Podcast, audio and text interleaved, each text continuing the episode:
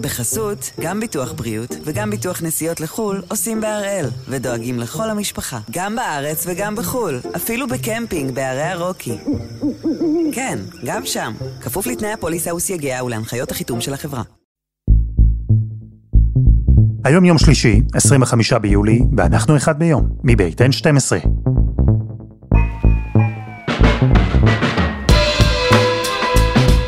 אני אלעד שמחיוף, ואנחנו כאן כדי להבין טוב יותר מה קורה סביבנו, סיפור אחד ביום, בכל יום.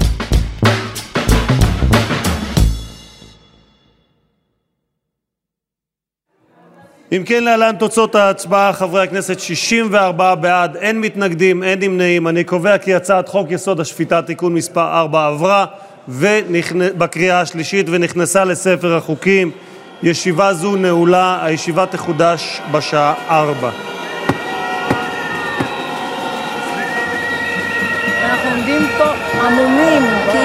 אנחנו כבר חודשים חודשים, אנחנו באמת חודשים מפגינים. והרגע הזה זה הרגע שהכי פחדנו ממנו, והוא בא. וזה נורא. מה? זה פשוט, מה הלאה? נמשיך.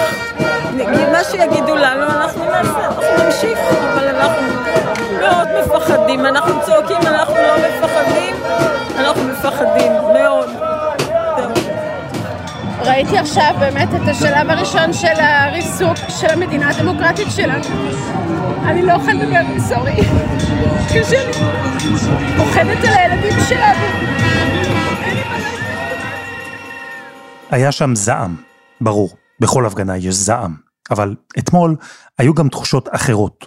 היו שם בירושלים, מחוץ לכנסת, לא רחוק מהמקום שבו לוין וגלנט רבו, שבו נתניהו ערך שיחות טלפון בהולות, לא רחוק מהמקום שבו עבר בסוף החוק לצמצום עילת הסבירות, היה שם פחד, והיה שם עצב. איך את מרגישה עכשיו בסוף ההצבעה? שאנחנו צריכים אה, להתעורר על עצמנו ולא להיות מנומסים. נמאס, אני המדינה, ממש ככה. זה מה שאני מרגישה. אני מרגישה שהדור הצעיר הוא קצת פחדן, הוא לא מבין מה קורה פה עכשיו, ומה הוא הולך לאבד. מה הולך לאבד? את העצמאות שלו, את החופש שלו. הילדות שלי, לא יהיה להם את מה שלי היה. זה הפחד העיקרי שלי. אז מה עושים? להיות נחמדים זה לא עזר. פשוט לא עזר, לא סופרים אף אחד מאיתנו. ויש איש אחד שהסתכל על כל מה שקרה אתמול, על כל התחושות האלה, הוא בעצמו חש רבות מהן, אבל הוא גם לא יכול היה להתעלם מהאירוניה. מהאירוניה של עד כמה כל המצב הזה, עד כמה הקרב על עילת הסבירות, הוא בעצמו דבר שעד לא מזמן היה לגמרי לא סביר. אני לא חושב שיש מישהו שחקר את דוקטרינת הסבירות יותר ממני, אולי בכל העולם. אם היית אומר לי לפני שנה, שנה וחצי, שהנושא הזה יהפוך לאיזה נושא למלחמה פוליטית, שבכל בית בישראל ידברו על הדבר הזה, אני, אני הייתי, הייתי אומר, הייתי, הייתי מתפוצץ מצחוק, והייתי אומר לך שאתה חי בסרט. ממתי הדוקטרינה המשעממת והאפורה של הסבירות המינהלית צריכה לעניין את הפוליטיקאים או את ה... עכשיו, זה לא, ש... לא שלא ידעתי שלסבירות יש היבט פוליטי כבד, אבל אני לא תיארתי לעצמי שאנחנו נגיע למצב שאנחנו נמצאים בו היום. האיש הזה הוא פרופסור יואב דותן, מומחה למשפט מהאוניברסיטה העברית. ואם השם שלו מצלצל לכם מוכר, זה כי בהמון נאומים שנשא חבר הכנסת שמחה רוטמן, כולל אתמול ושלשום בכנסת, נאומים שבהם הוא ניסה להצדיק את חוק עילת הסבירות, רוטמן הסתמך על פרופסור דותן. הוא הזכיר אותו המון פעמים, באופן מפורש. על שולחני בשבועות האחרונים, כאן במליאה, מונח הספר, ספר ישן, שנקרא אקטיביזם שיפוטי בעד ונגד. פרופסור יואב דותן בספר הזה מדבר על עילת הסבירות, מביא את הדוגמאות, אחרי שהוא מסביר את כוחה האדיר, פרופסור יואב דותן מסביר את כוחה האדיר של עילת הסבירות, שמאפשר... כותב פרופסור דותן, לא ייפלא איפה. שדוקטרינת הסבירות זכתה לביקורת ולהתנגדות נמרצת. גם פרופסור דותן בספר אז מסביר שהשימוש, אומר פרופסור יואב דותן בספר הזה, הביקורת על גישת הסבירות לא נשארה נחלתם בלבד. וכמו כן, כפי שפרופסור דותן מציין, מבחן הסבירות האיזונית שוחק עד דק את עקרון הריסון. פרופסור יואב דותן אף התבטא לגביה שהיא, ציטוט, הפכה כלי לחיסול פוליטי. לתיקון הבעיה פתרונות... אז הפעם אנחנו בשיחה עם פרופסור יואב דותן מהקולות הביקורתיים יותר נגד עילת הסבירות. ומי שדעותיו על החוק שעבר אתמול, על המהפכה המשפטית, על האנשים שמקדמים אותה, הדעות שלו כנראה יפתיעו אתכם.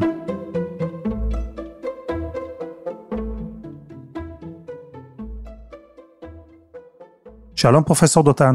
שלום וברכה. יצא לך לשמוע את הנאומים האחרונים של רוטמן? כי הוא הזכיר את השם שלך שם יותר מכל דבר אחר בערך.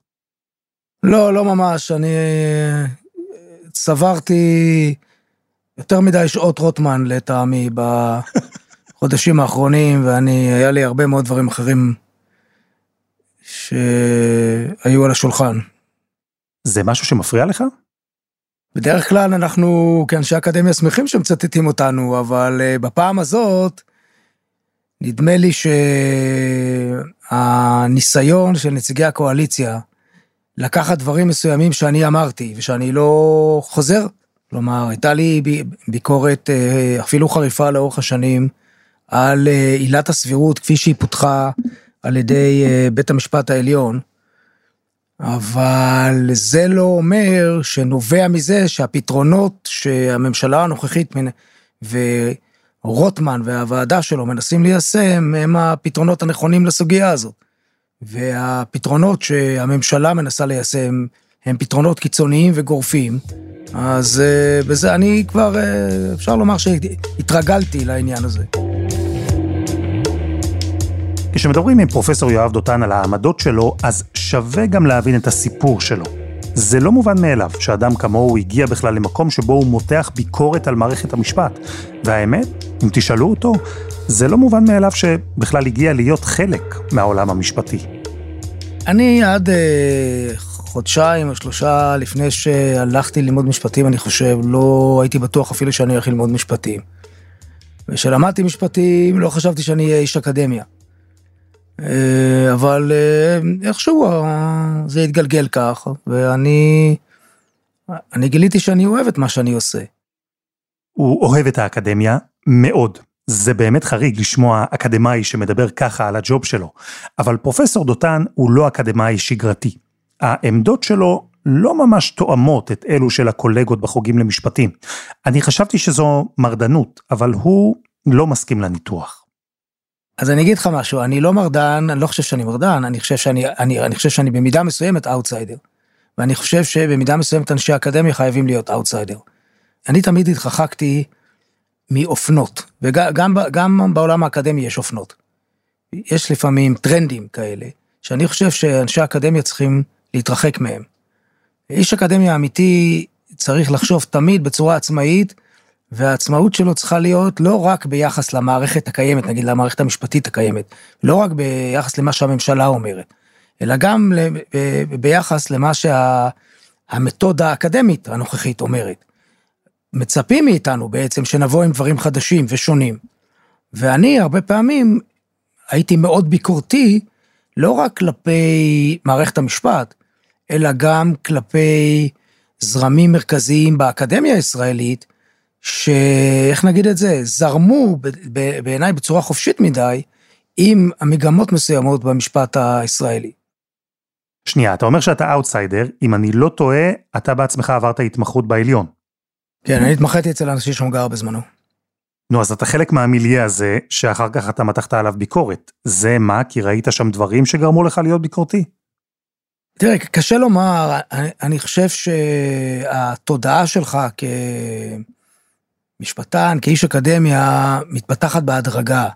קשה לומר שאני אני יכול להצביע על איזושהי נקודה שבה התחלתי אה, להטיל ספק בזרם המרכזי של החשיבה, בוא נקרא, בוא נקרא לו בלשון הפופולרית והלא מדויקת, הזרם של האקטיביזם השיפוטי. לא, אני, אין איזה נקודה ספציפית שאני יכול אה, יכול לשים עליה את, ה, את האצבע ולהגיד, פה הבנתי שמשהו, שמשהו נראה לי לא בסדר. אבל אני חושב שבמהלך השנים העבודה שלי התפתחה בצורה כזאת שאני, גם מתוך אגב היכרות אה, של תיאוריה של, התיאוריה של הביקורת השיפוטית והיכרות של מה שקורה במדינות אחרות, משום שאם אתה עושה השוואה, ואני חושב שההשוואות האלה שנעשות היום הן מאוד לא מדויקות, אבל אם אתה הולך לעומק ומכיר איך הדברים עובדים בשיטות אה, משפט אחרות, כמו השיטה, נגיד, האנגלית, האמריקאית, הצרפתית, אז אתה, אתה רואה שהרבה מאוד דברים שנראים לנו ברורים מאליהם, שאפשר ללכת איתם לבית משפט, שם אף אחד לא יעלה על דעתו להגיע איתם לבית משפט. ואיך הסתכלו עליך אז, בתקופה שבה בכל זאת לא היה נהוג לבקר את המערכת אה, מבפנים, אתה אמנם לא היית שופט או עורך דין, אבל בכל זאת, כמומחה למשפט באקדמיה, שלמד עם ולימד את האנשים שמובילים את המערכת. תראה, אני, אני אגיד לך משהו, אני לא הרגשתי אף פעם שבגלל העמדות שאני פיתחתי, מתנכלים לי, ואף פעם לא שילמתי מחירים אישיים נוראים. לא. אני התקדמתי במסלול האקדמי בצורה, אפילו הייתי אומר, מהירה. בשלבים מסוימים דווקא של הקריירה שלי, לא רק שזה לא חסם לי את הדרך, אלא שאני, אני, הציעו לי הצעות, אני חושב שדווקא בגלל העמדות שלי. כלומר, אני לא, לא חסרו לי הצעות לכהן בתפקידים בכירים במערכת המשפט לאורך השנים. אז, אז גם בעניין הזה אני לא חושב שנפגעתי, אני, אני כן חושב, תשמע, אני בתקופה מסוימת הייתי מין טיפוס של uh, הורס מסיבות קבוע. כן, היו מזמינים אותי לכנסים מסוימים והייתי עומד ואומר דברים שהם לחלוטין נגד הזרם, וזה היה, היו אנשים שהיו uh, נעים באיזה אי נוחות על הכיסא. אתה מרגיש, נקרא לזה, לא תמיד כשאתה נמצא בכנס אקדמי, כולם מחייכים אליך. כל כך בנחמדות. אוקיי, אז, אה, אז יש כאלה אנשים שמחנכים, החיוך שלהם שהם עוברים לידי הוא קצת יותר קטן. טוב, זה לא. אני אגיד לך גם עוד דבר, אני חושב שהמערכת המשפטית תמיד כיבדה אותי, תמיד כיבדה את העמדות שלי. כי היא תמיד הבינה שהביקורת שלי היא ביקורת של אוהב, ולא ביקורת של מישהו שבא מאיזה מקום פוליטי להרוס. טוב, בוא נדבר על עילת הסבירות. אני מבין שאתה מגיע ממקום שהוא מאוד ביקורתי לאקטיביזם השיפוטי. הביקורת שלך על עילת הסבירות נולדה משם, או להפך, הביקורת על האקטיביזם נולדה מהסבירות אצלך? הדברים האלה שלובים אחד בשני. הבעיה עם הסבירות, שזה כלי שבית המשפט, שנוצר במידה רבה על ידי הסבירות הנוכחית, ויש הרבה בלבול במילה סבירות. כי סבירות יכולה לומר הרבה דברים ואף אחד לא יודע מה זה, זה מושג שהוא ריק מתוכן, מה שנקרא באנגלית indeterminate. עד 1980 היה לו תוכן מסוים, צר מאוד, מוגבל מאוד, למקרים מאוד קיצוניים, זה מה שאני קורא הסבירות האנגלית, סבירות של מופרכות, שזה לא היה מושג כל כך בעייתי, ובתי המשפט בכל העולם מפתחים את המושג הזה, ובבת אחת, נקרא לזה יום בהיר אחד, בפסק דין של דפי זהב, השופט אהרן ברק לקח את המילה סבירות והפך אותה למשהו שונה לחלוטין. הוא הכניס מושג שנקרא סבירות איזונית, הוא אמר הרשות המנהלית, מקבל ההחלטה, הממשלה, השר, הם צריכים לשקול את כל השיקולים, והם צריכים לתת לכל שיקול את המשקל הראוי. עכשיו, מה זה המשקל הראוי? מי יחליט מה זה המשקל הראוי? ברור שמי שיחליט מהו המשקל הראוי, זה, זה בית המשפט. וכאן יש לנו בעיה. אני חשבתי שיש לנו בעיה. אתן לך דוגמה אחת קטנה, אה, הענקת פרס ישראל. היה עכשיו את אה, הענקת פרס ישראל לפרופסור אה, ערן גולדווסר. שתומך ב-BDS, מתמטיקאי, ובעצם שני שרי חינוך החליטו לא להעניק לו את הפרס. כן, אז קודם כל אני אגיד לך גילוי נאות, אני, אה, הילדים שלי הם מתמטיקאים, מסכים מתמטיקה מדעי עכשיו. ואני קיבלתי הסברים מאוד מפורטים על התרומה של גולדווסר לעולם המתמטיקה, ואני יכול להגיד לך שמדובר במתמטיקאי דגול, שאין ספק שזה היה כבוד מבחינת פרס ישראל להעניק לו את פרס ישראל, נגיד את זה ככה. אבל, ואני לא, ואני לא מסכים לגופו של עניין עם ההחלטה של אה, שרי החינוך, אה, לא, לא לאשר את ההחלטה של הוועדה לתת לו את הפרס. אבל העובדה שאני באופן אישי, זאת אומרת שאם אני הייתי השר, לא הייתי, לא, הייתי מעניק לו את הפרס, והעובדה שאני חושב שההחלטה של שרי החינוך היא לא נכונה, עדיין לא נותנת לי כשופט את הסמכות להתערב בעניין הזה. זה, יש דבר כזה שנקרא ריסון שיפוטי. והשאלה היא תמיד מתי בית המשפט מחליט, לא שהוא לא מסכים עם ההחלטה, אלא שיש עילה משפטית מוצקה להתערבות. עכשיו, למה אני אתן את הדוגמה של פרס ישראל? כי פרס ישראל זה נושא שלטעמי בכלל לא, בכלל לא היה צריך להגיע לבית משפט, הוא היה צריך להידחות על הסף, וזה לא משנה מה ההחלטה. גם אם היו מחליטים להעניק את, את פרס ישראל, אני לא יודע למה, למפעל חיים, לחסן נסראללה, זה לא היה עסק של בית המשפט העליון. נקודת המוצא שלנו צריכה להיות שבכל החלטה יכולות להיות טעויות. זה לא משנה אם זו החלטה של הממשלה, או החלטה של רופא בניתוח, או החלטה של כלכלן שהוא מנתח איזו בעיה, תמיד יכולות להיות טעויות, אבל השאלה היא, מהו מנגנון התיקון הנכון לטעויות האלה? ומנגנון תיקון נכון צריך להיות כזה שיש לו, מה שאני קורא, יתרון מוסדי יחסי. כלומר שבעיקרון למוסד הזה שבא לתקן, יש איזה יתרון עקרוני, לא שההחלטה הספציפית, אני חושב שההחלטה שלו יותר טובה מההחלטה של הממשלה, אלא האם לבית המשפט יש יתרון מוסדי יחסי. ובפרס ישראל זה בדיוק אה, אה, דוגמה, זה משהו שהוא סמלי, תרבותי, מבטא את ערכי החברה, את ההחלטה של הקהילייה הדמוקרטית שלנו. אין לזה שום, שום השפעה על זכויות של אנשים. לאף אדם אין זכות לקבל את פרס ישראל. ולכן גם אם הממשלה מקבלת החלטה שהיא בעיניי החלטה מאוד לא נכונה, זה לא סיבה, זה לא סיבה שבית המשפט יתערב בזה או אפילו יעסוק בזה. זו דוגמה אחת קטנה. אז בפרס ישראל לא, אבל יש מקומות שבהם לבית המשפט לדעתך יש יתרון מוסדי. אז זה בדיוק הנקודה, תלוי במה. אם אתה מדבר על החלטה על להקים קו מטרו חדש בגוש דן, אז לבית משפט אין שום יתרון יחסי. יש לו את כל החסרונות המוסדיים היחסיים. אין לו את המומחים המקצועיים, אין לו את הייצוגיות הדמוקרטית. אה, אם אתה מדבר על החלטה על המיגון של המקלטים בעוטף עזה, החלטה שבית המשפט קיבל אותה, לבית משפט אין שום יתרון מוסדי יחסי. אין לו את ההבנה הביטחונית, אין לו את ההבנה התקציבית, הוא לא יודע מה יהיו השלכות הרוחב התקציביות של ההחלטה שלו. אה, אבל אם אתה מדבר על זה שאתה הולך לעירייה ומבקש אה, היתר בנייה לפרגולה אצלך בבית, ויש איזה פקיד שמתייחס אליך, מנצל את הכוח העצום שיש לו ביד, כדי סתם להתעמר בך, מסיבה כלשהי. לא תמיד זה כוונה, כוונת מכוון, לפעמים הוא סתם פועל במין אוטומטיות כזאת, ומתעלם מהנסיבות של המקרה הספציפי שלך, אז במקרים האלה יש לבית המשפט יתרון מוסדי יחסי. למה? כי בית המשפט הוא עצמאי, כי בית המשפט הוא לא כפוף לאילוצים לפעמים הלא נכונים של בירוקרטים, וכי, וכי, כי אנחנו יכולים לסמוך בעניינים האלה על בית המשפט גם, שזה לא עניינים כאלה מסובכים. ההחלטה אם, אם לאשר לך פרגולה בבית, זה לא דומה, זה לא דומה להחלטה להקים את קו המטרו בגוש דן. ושם אני רוצה שבסוף בסוף של כל התהליך הזה יהיה איזה שופט, שלום או שופט מחוזי, שיהיה לו כלים מאוד מאוד חזקים להגן על הזכויות שלך.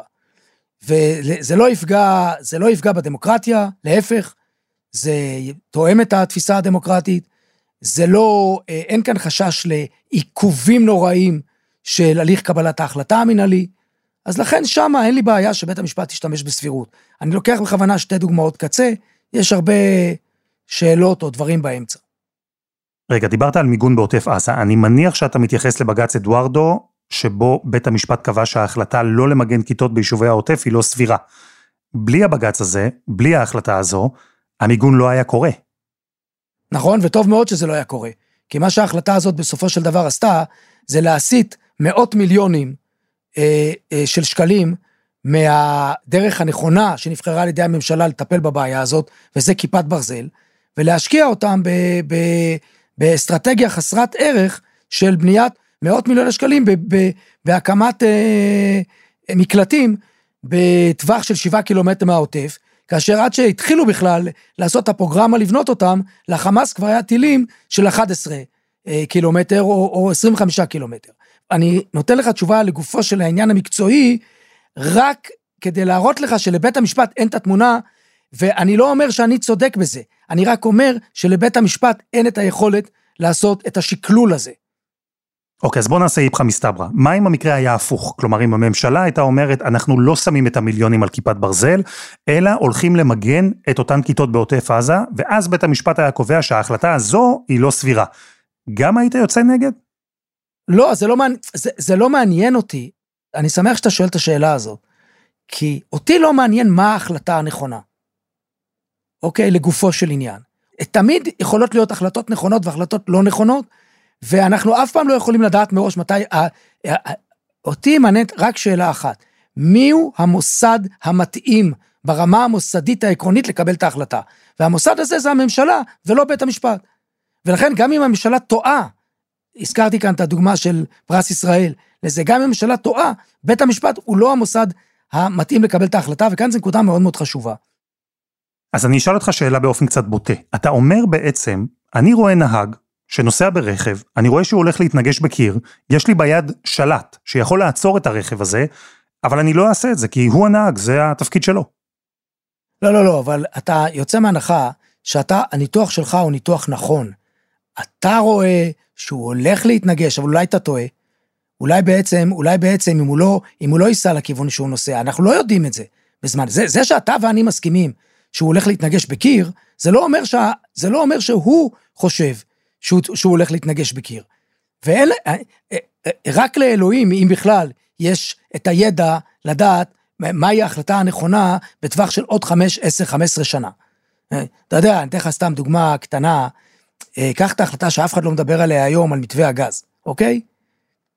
בזמנו זו הייתה ההחלטה הכי מושמצת בעולם. אוקיי? עכשיו, אני לא יודע עד כמה המאזינים שלנו יודעים, שאנחנו במדינת ישראל קונים היום את הגז ברבע, כלומר אנחנו מקבלים חשמל, חשבון החשמל שלנו הוא רבע מהמחיר בגרמניה או, ב, או בצרפת או בדנמרק, אה, בגלל מתווה הגז, רק בגלל מתווה הגז. בזמנו, אתה עכשיו, בזמנו כולם היו בטוחים שהממשלה, מה זה? אה, החלטה מושחתת, שהממשלה הולכת להתרסק לקיר, והממשלה אמרה, אנחנו אולי משלמים קצת יותר, אבל אנחנו סוגרים את המחיר להרבה מאוד זמן. פתאום נכנסה המלחמה באוקראינה, והתברר שההחלטה הזאת היא לא, היא לא רק החלטה נכונה, היא החלטה גאונית. אז, אז ההנחה שלי שאני לא אלוהים, ואני לא יודע אם האוטו הולך להתנגש בקיר או שהוא הולך להינצל מאיזה קיר שהולך להתמוטט עליו שהוא הוא, הוא מאיץ. ולכן, השאלה אם אני, נותנים לי בכלל שלט ביד, או אני מפעיל את השלט, תלויה בשאלה האם מישהו, האם ברמה המוסדית, אני, אם אני מול מערכת בקרת שליטה, כזאת מול מסכי טלוויזיה ואני יודע לאן האוטו נוסע, אז אני הגורם הנכון ללחוץ על השלט הזה. אבל אם אין לי את המסכים האלה, אז אני, אז אני לא הגורם הנכון לתת לו את השלט, צריך להשאיר אותו אצל הנהג.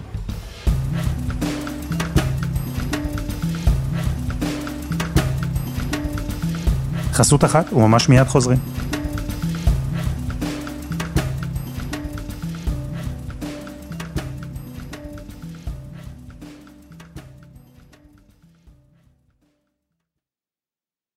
בחסות, גם ביטוח בריאות וגם ביטוח נסיעות לחו"ל עושים בהראל, ודואגים לכל המשפחה, גם בארץ וגם בחו"ל, אפילו בקמפינג בערי הרוקי. כן, גם שם, כפוף לתנאי הפוליסה וסייגיה ולהנחיות החיתום של החברה. פרופסור יואב דותן, אתה אמרת שעילת הסבירות הפכה לדעתך לרחבה מדי, לכלי שבית המשפט משתמש בו באופן גמיש מדי, גם במקרים שבהם לשיטתך אין לבית המשפט ואין לשופטים יתרון מוסדי על פני החלטות שמתקבלות בגופים אחרים. ואתה ניסחת הצעה משלך, שעלתה גם לדיון בוועדת החוקה, מתווה דותן לעילת הסבירות. מה יש בו? הנוסח שלי אומר שהחלטות ממשלה, החלטות מדיניות של הממשלה, צריכות להיות פטורות מביקורת סבירות. אגב, זה לא אומר שהן פטורות מביקורת שיפוטית בכלל, לבית משפט יש כלים אחרים. יש חוסר סמכות, יש אפליה, יש שיקולים זרים, יש כל מיני דברים אחרים. אבל סבירות זה כלי שלא צריך לחול על החלטות ממשלה. לעומת זאת, החלטות של שרים, אני מציע שהן יהיו כפופות לסטנדרט אחר, וזה סטנדרט שאני קורא לו סטנדרט של שרירותי וגחמני. זה, זה הסבירות הישנה שהזכרתי אותה ברעיון הזה. ולעומת זאת, ובסוף, החלטות פרטיקולריות בעניינים אינדיבידואליים של אזרחים צריכות להיות תמיד כפופות לביקורת סבירות מלאה. גם אם הן נעשות על ידי שרים? גם אם נעשות, כן, כן, כן, אני, אני אגיד לך למה. מה זה החלטה של שר? כל החלטה על, על, על אשרת כניסה לישראל מוגדרת בחוק כהחלטה של שר הפנים. זה ששר הפנים אישית לא יושב וחותם על אה, ויזות, ואנחנו כולנו יודעים את זה, אלא יש מאות פקידים אחרים שמתעסקים בזה, זה לא משנה את המעמד הפורמלי של זה כהחלטת שר. ולכן אם אנחנו לא נפריד בין החלטות מדיניות של שרים לבין החלטות אינדיבידואליות של שרים, התוצאה תהיה שלא תהיה שום ביקורת סבירות על משרדי הממשלה. הבנתי. כלומר, אתה אומר בוא נפריד בין מדיניות לבין החלטות פרטיקולריות. אה, פרסונליות, כן. ובוא נחליט בין נבחרי ציבור לבין דרג נכון, מקצועי. נכון, נכון, נכון. וזו לא ההצעה שעברה אתמול בכנסת, כי החוק החדש הולך הרבה יותר רחוק מההצעה שלך, הוא מבטל את עילת הסבירות בכלל על החלטות של נבחרי ציבור. זה משהו שמתסכל אותך? אתה שואל אותי, האם הייתי רוצה, ש... אני יכול ללחוץ על כפתור שההצעה שלי תעבור. אז אני לוחץ על הכפתור הזה או לא לוחץ על הכפתור הזה, אני לא בטוח שאני לוחץ עליו. משום שאם העניין הזה של הסבירות, אם הוא יעבור, הוא, הוא, הוא יניע את גלגלי הרפורמה האחרים, והוא יחליש את תנועת המחאה, אז אני לא רוצה, אני לא רוצה שום תיקון, כולל לא, כולל לא נוסח הקסם שלי, אני לא רוצה שהוא יהפוך לחוק, אם המשמעות שלו היא שזה יתחיל להניע חלקים אחרים של הרפורמה, שאני, כמו העניינים במינוי שופטים, שאני מתנגד להם בת, ב, ב, בכל תוקף. רגע, אבל תסביר לי את התהליך. אתה הגשת הצעה, ואתה שומע את שמחה רוטמן משתמש בשם שלך כדי להצדיק את ההצעה שלו, שהיא הרבה יותר אגרסיבית נגד עילת הסבירות. אתה ישבת גם בבית הנשיא בצוותי המשא ומתן על המהפכה המשפטית כולה. אתה ביקורתי למערכת, אבל אתה נחוש להגן על בית המשפט. אתה ביקורתי לעילת הסבירות, אבל אתה כן חושב שיש לה משמעות וערך במקרים מסוימים. עד כמה ניסית לשכנע? עד כמה, אה, אם בכלל, נלחמת על זה? תשמע, אני אומר, אני ישבתי בדיונים בבית הנשיא מול אה, שמחה רוטמן, וגם אה, הרבה פחות, אבל גם מול יריב לוין. וכשדנו ברפורמה בכללותה, הסבירות לא הייתה חשובה להם, בכלל. כרגע, וזה ברור לחלוטין שכל המהלך הזה של הסבירות מבחינתם, הוא לא יותר מאשר אה, תמרון פוליטי טקטי, שהמטרה שלו היא להצליח לחצות, נקרא לזה, את, ה, את התעלה, כדי להשתלט על, ה, על המוצב כולו. הם בעצמם לא מאמינים, ואני אומר לך את זה מפיהם, הם בעצמם לא מאמינים שגם אם הצעת החוק שלהם בעניין הסבירות תתקבל, זה ישנה משהו במה שבית המשפט עושה. זה הכל מהלך שנועד לסמן לתומכים שלהם, שהם הצליחו לכבוש, אה, לחצות את אה, התעלות שמקיפות את, ה, את המבצר ולתקוע דגל. ואז משם הם ממשיכים לכיבוש המבצר, שזה הוועדה למינוי שופטים, שזה מה שמעניין אותם באמת. עכשיו, אני אומר לך שוב, אני אומר את זה בביטחון מלא, משום שזה מה שהם בעצמם אמרו לי ולעוד אנשים שישבו מולם. ויותר מפעם אחת. זה הכל נובע משיקולים פוליטיים שאין להם דבר וחצי דבר עם ניסיון ל- לעשות את ה fine tuning שהמשפט המנהלי צריך בעניין הזה. אז אני מבין שלא היית בסוד העניינים, לא התייעצו איתך מראש. את החוק על עילת הסבירות אתה ראית אחרי שהוא גובש? לא, אנחנו, ראי, אנחנו ראינו את הצעות בבית הנשיא, ראינו את הנוסחים הראשונים של הצעות החוק, שכללו בין היתר גם סבירות. אבל אנחנו הצענו הצעות אה, נגדיות, והמלחמה או הוויכוח שם, המשא ומתן בכלל לא היה על הסבירות. הם קיבלו את מה שאנחנו הצענו על הסבירות. הם אמרו שאם נותנים להם מה שהם רוצים במינוי שופטים, אנחנו יכולים לכתוב מה שאנחנו רוצים בנוסח של הסבירות. זה לא מעניין אותם בכלל. אני אומר לך, הם אמרו לנו את הדברים האלה, רוטמן אמר לנו את הדברים האלה in so many words. אז, אז, אז כן, אני, אני רואה בצורה, אני מסתכל בצורה מאוד, אה, נקרא לזה, סרקסטית, על מה, ש, מה שקורה עכשיו עם ההצעה הזאת. כי רוטמן מגיש הצעת חוק שהוא לא מאמין בה, הוא, לא, הוא, הוא, הוא, הוא, הוא מחפש את החיכוך הפוליטי ואת ההישג הפוליטי, ככה אני רואה את זה. הישג, הוא, הוא מחפש הישג פוליטי תד, תדמיתי, ומקווה ש, שזה ייתן מכה לתנועת המחאה, ואני מקווה ומתפלל וקורא לתנועת המחאה, גם אם מפסידים את הקרב הקטן הזה על הסבירות, שזה לא חס ושלום יגרום למישהו לחשוב שצריך להפסיק להילחם נגד הרפורמה הזאת. אז עם איזה תובנות יצאת מהשיחות בבית הנשיא? אני אגיד לך משהו, אני הייתי לכל האורך אה, סקפטי בקשר לה, להצלחה של השיחות. מבחינתם של גם לוין וגם רוטמן, וגם הפלגים האלה הפוליטיים, אה, הם רואים במהפכה המשפטית איזשהו מנוף לשינוי אה, עמוק של החברה הישראלית. זה, זה לא המערכת המשפטית מונחת פה על הכף, זה, זה ברור לכולם היום. עכשיו, צריך להגיד שלפי דעתי המוטיבציות של רוטמן ושל לוין הן לא בדיוק זהות. לוין באמת מאמין, להערכתי, באופן מאוד עמוק במה שהוא עושה, ברמה של תיקון המערכת המשפטית. הוא נמצא, ב, אני חושב, באיזה, לא לקרוא לזה תהליך אה, אה, נפשי מסוים, שהוא החליט שהוא אה, אה, הולך על זה, הוא מאמין בזה, הוא, הוא לא, זה, זה לא התחיל אצלו, זה לא התחיל אצלו עכשיו, זה קיים אצלו כבר עשרות שנים, והוא הוא, הוא מרגיש, ואני מוכרח לומר, לא לחלוטין שלא בצדק, שמעורבות היתר של המערכת המשפטית שלנו במערכות קבלת ההחלטות, במידה אה, מסוימת מעקרת את היכולת של ממשלה נבחרת להגשים את מדיניותה. זה, זה המקום שממנו לוין בא, והוא מאמין בזה באופן מאוד מאוד עמוק, ולכן אני, אני חושב שלוין רואה במערכת המשפטית מטרה בפני עצמה. רוטמן הוא שייך לפלג של סמוטריץ'. אלה אנשים שלא באמת, לטעמי, מאמינים בדמוקרטיה כמו שאנחנו תופסים אותה. כלומר, אני, אני לא חושב שרוטמן מתכנן כאן מחר דיקטטורה, בין היתר כי הוא יודע שהוא לא יכול להשיג אותה, אבל אה, דמוקרטיה אצלו היא לא ערך יסוד. אה, אלה אנשים שהם קנאים, לאומנים דתיים, מאוד מאוד קיצוניים, שרוצים למעשה להקים כאן את ממלכת יהודה, במקום אה, מדינת ישראל, בסופו של דבר. ולכן המלחמה של רוטמן על מערכת המשפט היא לא יותר מאשר איזה צעד אה, טקטי אה, זמני במסגרת משהו הרבה מעבר לזה.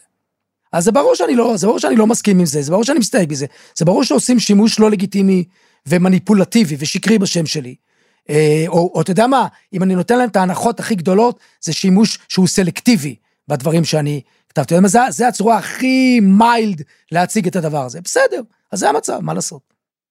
מעניין אותי, עכשיו כשהעבודה שלך והשם שלך במידה רבה אומצו באופן הזה לשיח פוליטי, הכל כדי להצדיק רפורמה שאתה באופן אישי לא מאמין בה. אתה תחשוב פעמיים לפני שתתבטא, לפני שתפרסם, לפני שתכתוב? אז אני אגיד לך משהו, א', אה, אם אני הולך 20 שנה אחורה, אז זה לא היה בזמנו כל כך קיצוני. היום אנחנו נמצאים במצב שבאמת אה, אתה באיזשהו מקום, אפילו אני, שאני לא טיפוס שנבהל בקלות, אפילו אני אה, מהסס לפעמים, כי אני אומר לעצמי, רגע, אני הולך לפרסם אה, מחקר כזה או מחקר אחר, והתחלנו את השיחה ממה שרוטמן עשה, ממה שאני כתבתי, אז, אז, אז אני חושב שעד לפני כמה שנים לא היה לי שום היסוס ב- בלפרסם דברים. אתה שואל אותי לגבי החודשים האחרונים?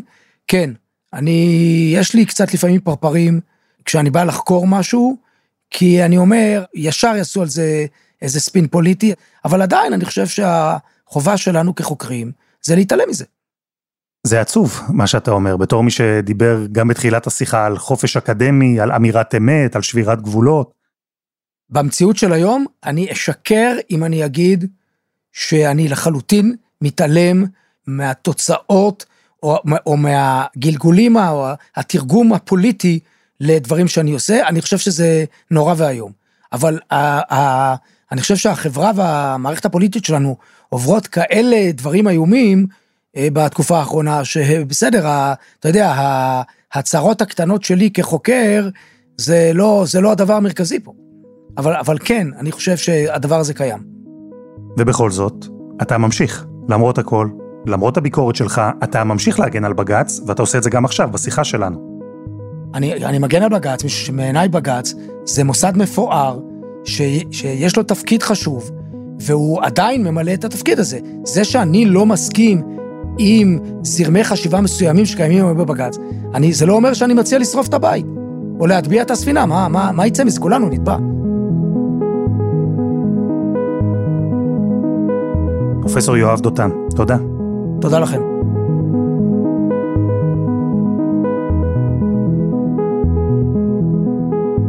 וזה היה אחד ביום של N12, אנחנו מחכים לכם בקבוצה שלנו בפייסבוק, חפשו אחד ביום, הפודקאסט היומי. העורך שלנו הוא רום אטיק, תחקיר והפקה, עדי חצרוני, שירה הראל, רוני ארני ודני נודלמן, על הסאונד יאיר בשן שגם יצר את מוזיקת הפתיחה שלנו, אני אלעד שמחיוף, אנחנו נהיה כאן גם מחר.